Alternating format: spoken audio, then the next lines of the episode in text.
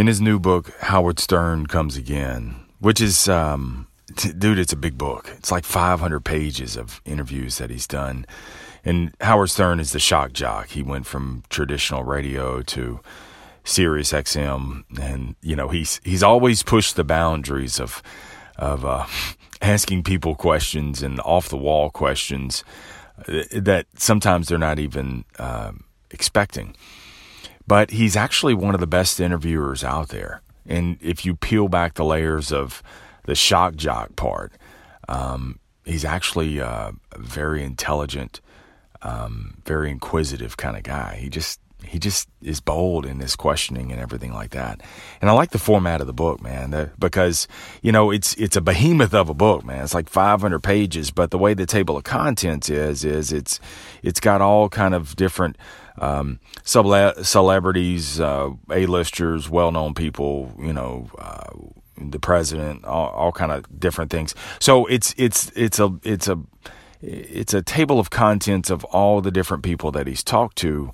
Uh, and it's the best of the interviews. And the interviews are really uh, some of them are the climb, and the climb, as Stern calls it, is is is you know it was the times that it got tough, the times that um, that they did climb to success and what motivated them, what obstacles did they have to overcome. So uh, it's it's a compilation of, of, all that. So I open up the uh, the book and and I'm going through the names and um, and I come across Jay Z's name.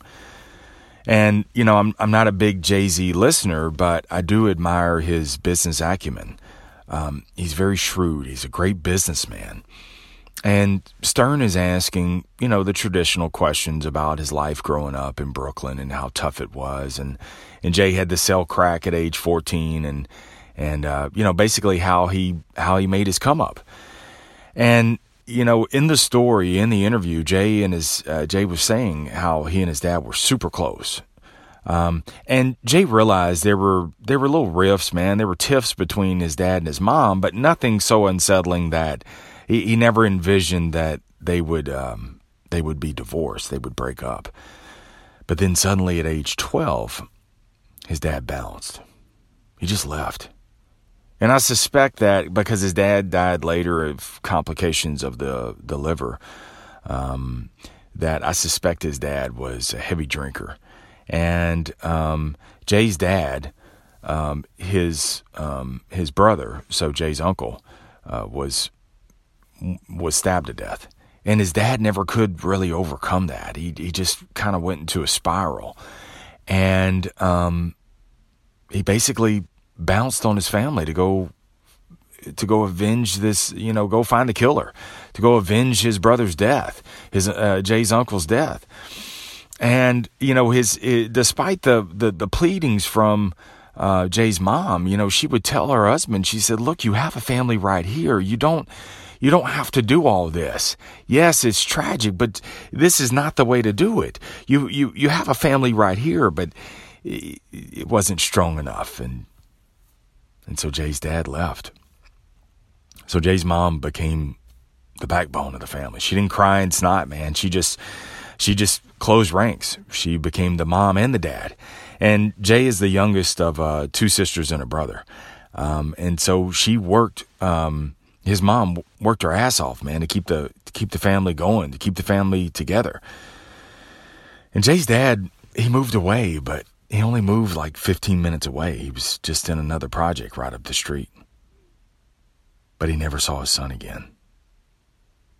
He never saw his son again until Jay was like uh, he was he was already rich and famous. Jay um, Jay was now Jay Z, um, and so you know it, it was it, Jay's therapy, man, was was was in his music.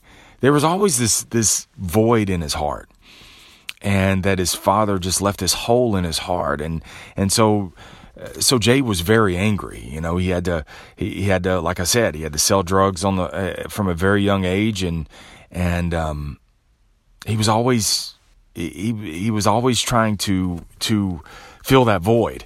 And so when he got off the streets, then it turned to music. And and Jay Jay told Stern, he said, you know, uh, he said you sit down with a therapist because Howard Stern was like, well, why don't you go see a therapist? And Jay was like, I, I don't need one. I have a million therapists. That's my fans. Um, and he said the way I self analyze is is I, I, I put I put my feelings into into albums. He said, Howard, you you see a therapist. He said, I make music. I make albums. And he said, that is therapy for me. And so, about a month before um, uh, Jay's dad passed away, and his mom orchestrated all this. He said his mom was the backbone, man. His mom was super strong. And she orchestrated it for Jay um, and his dad to finally come together. And Jay had no clue that his dad was sick. His dad was too stubborn, too proud to even lead on to that. But it was about a month before his dad passed away that Jay and his father finally reconciled. And Jay, eh, you know, he, he, like, like anybody that you haven't seen in a long time, you kind of, you kind of build up these stories in your mind and what you're going to tell them. You're finally just going to unload with double barrels. I mean, Jay was, was, was hurt. He was pissed off. And so when he got the chance, he finally just unloaded on his dad and and he just unleashed on his dad. He told him of all the hurt, of all the anger. anger. He, you know, you you you left me eh, to to to be a man on my own, and I had to brave the streets of of, of Brooklyn. I had to sell crack at age fourteen. I, do you realize how bad things could have gone for Jay Z? I mean, he could have ended up in jail. He could have ended up dead somehow, some way by his by his own finagling he became the person that he is today. And it wasn't from the help of his father. His father listened to him and he finally just cut him off. And out of defense, he, he told Jay Z, he said, you, you knew where I was. You knew I was only 15 minutes away. I was right up the street. You knew where to find me. Jay said, Dad, I was just a child. I shouldn't have to find my father. I'm a child. And I find it interesting in that quote. If you notice, he said, I was a child. You shouldn't have to find my father. I shouldn't have to find my father. I'm a child. See, he said, I was a child, but he ended with, I'm a child. And I think no matter how old we get, no matter how successful, how rich and famous we get, sometimes that void that's left, man, we see it that we're still a child in that situation. And he ended with that I'm a child. And I think as rich and famous and as powerful as Jay Z could have anything in the world, has anything in the world he wants, but he still saw himself in front of his father as I'm a child. I left my marriage in 2015. And it, I, I had to, man. It had gotten too toxic, too volatile. And so I made the tough decision to to leave. and I have an older son who was already moved out of the house. Um, and then I had three who were still living there at home. One of them was a stepson. And then I had my, uh, my baby boy who was Evan and then Mackenzie. And you've heard me talk about Mackenzie. Mackenzie, Mackenzie, that's my baby girl, man. No matter what I've done, no matter what I've, uh, the poor decisions I've, I, have i have made, uh, poor, poor people that I've hung around with at, at, at times, my daughter she still came around. Even though she probably didn't want to at times, but she still did it. And she's always stuck with me this whole time. Even though she was hurt, even though she was confused, even though she was scared, my baby girl still came around. And Cameron, who was my stepson, I've always said he's my son, but Cameron's dad stepped in and and uh, kind of took over the, the the the role of of being the father. So he and I kind of distanced because he gravitated more toward um, his dad. But my my baby boy Evan, Evan had real anger, real anger toward me, and you know he he came around early on. He came around, but he wouldn't say much. I mean, we interacted, we clowned and stuff like that, but it wasn't it wasn't in depth. You know, you know, it was kind of going through the rituals, and finally. Um, you know, we had a little riff in uh, in December of 2000, um, 17, we had a little riff, and then and then in May of uh, 2018, that's when it finally bubbled up, and he stopped coming around. And at first he said, "Oh, Dad, I forgot. You know, today's my day with you. I I, I just forgot. I'm a, I'm a chill at mom's." Um, because his school is right around the corner from his mom, so he would just walk home. Um, and it got more and more that way until finally he just stopped coming. And you know, I, I, I didn't really know what to do, and so you know, I would I would do what I could. I, he had no phone. I couldn't get in touch with him that way, and so then I started sending money so that way he had money. You know, in high school, you need money and shit like that. And I wasn't getting any response back from that. So then I went up there. I called him out of class and he smirked and he gave me a hug and then and then he, he, he said, Dad, I'm I'm probably not gonna come around. And it hurt. And I, but I said, okay. And then he said, and I don't want anything from you. I don't even want your money. so, me being confrontational as I am, I was like, okay, fine. And in my mind, I was like, I'm going to show you. And so I told him I loved him. And I walked off. And I told myself, he knows where to find me. I mean, I'm 10 minutes down the road from from his mom's house. So I mean, it might as well have been 10,000 miles away from his mom's house because that's the kind of distance we had. And you know, when I would tell people, people would tell me, "Oh, he'll come around. He'll come around eventually, Marsh. Don't don't worry about it." So, I've said the exact same thing that Jay's dad said. He knows where to find me. And dude, it wasn't until I read this that I realized and that I stood in a child's eyes, Jay's eyes Evan's eyes. I shouldn't have to find you. I'm a child.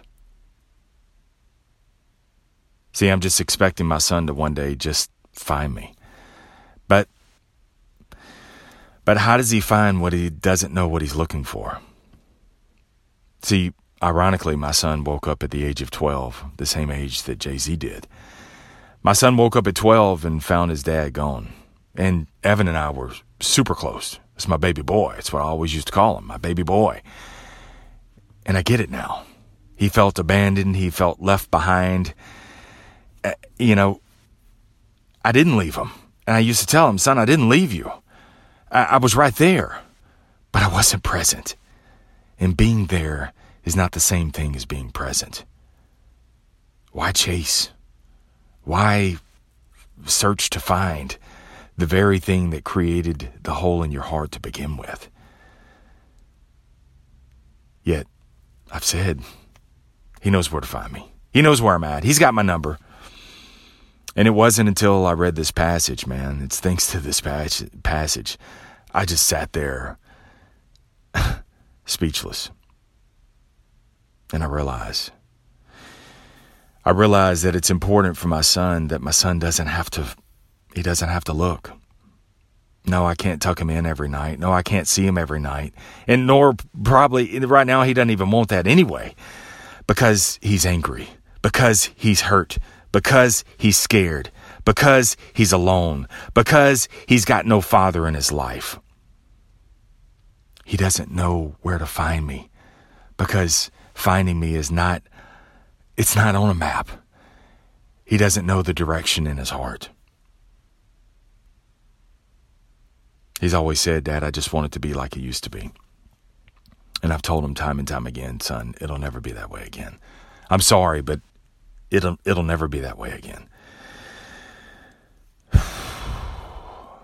So reading this, I've realized that and I've committed that I'm going to be present. I'm going to be present in my kids' lives. So at least they'll see and they'll feel my presence even if they're not ready, man. Even if it's not like it used to be. Of course, I want it that way too. Of course, it's awkward at times because there's so much hurt that's going in that, that, that, that they feel. There's so much, uh, there's so much time that has passed. I, I, if it's awkward for me, I know it's awkward for them. And somehow I'm just expecting them to just get it and come find me. It doesn't work that way. So I just got to be present. I got to be present where they see me even if it's from a text message, even if it's from a brief phone call, even if it's just standing there or sitting there in the stands and saying hello, seeing their smile. I just got to be present. So that way, when they are ready, they'll never have to look again. It's not about it's not about chasing them down. It's not about buying their love. That was one thing I did. Well, I'm not going to buy your love. I'm not going to buy you things just to have a relationship with you. It's not about any of that. It's about being present. That's it. Just be present. Being present, son. So when you're ready, you never have to look. You never have to find me. I love you, son.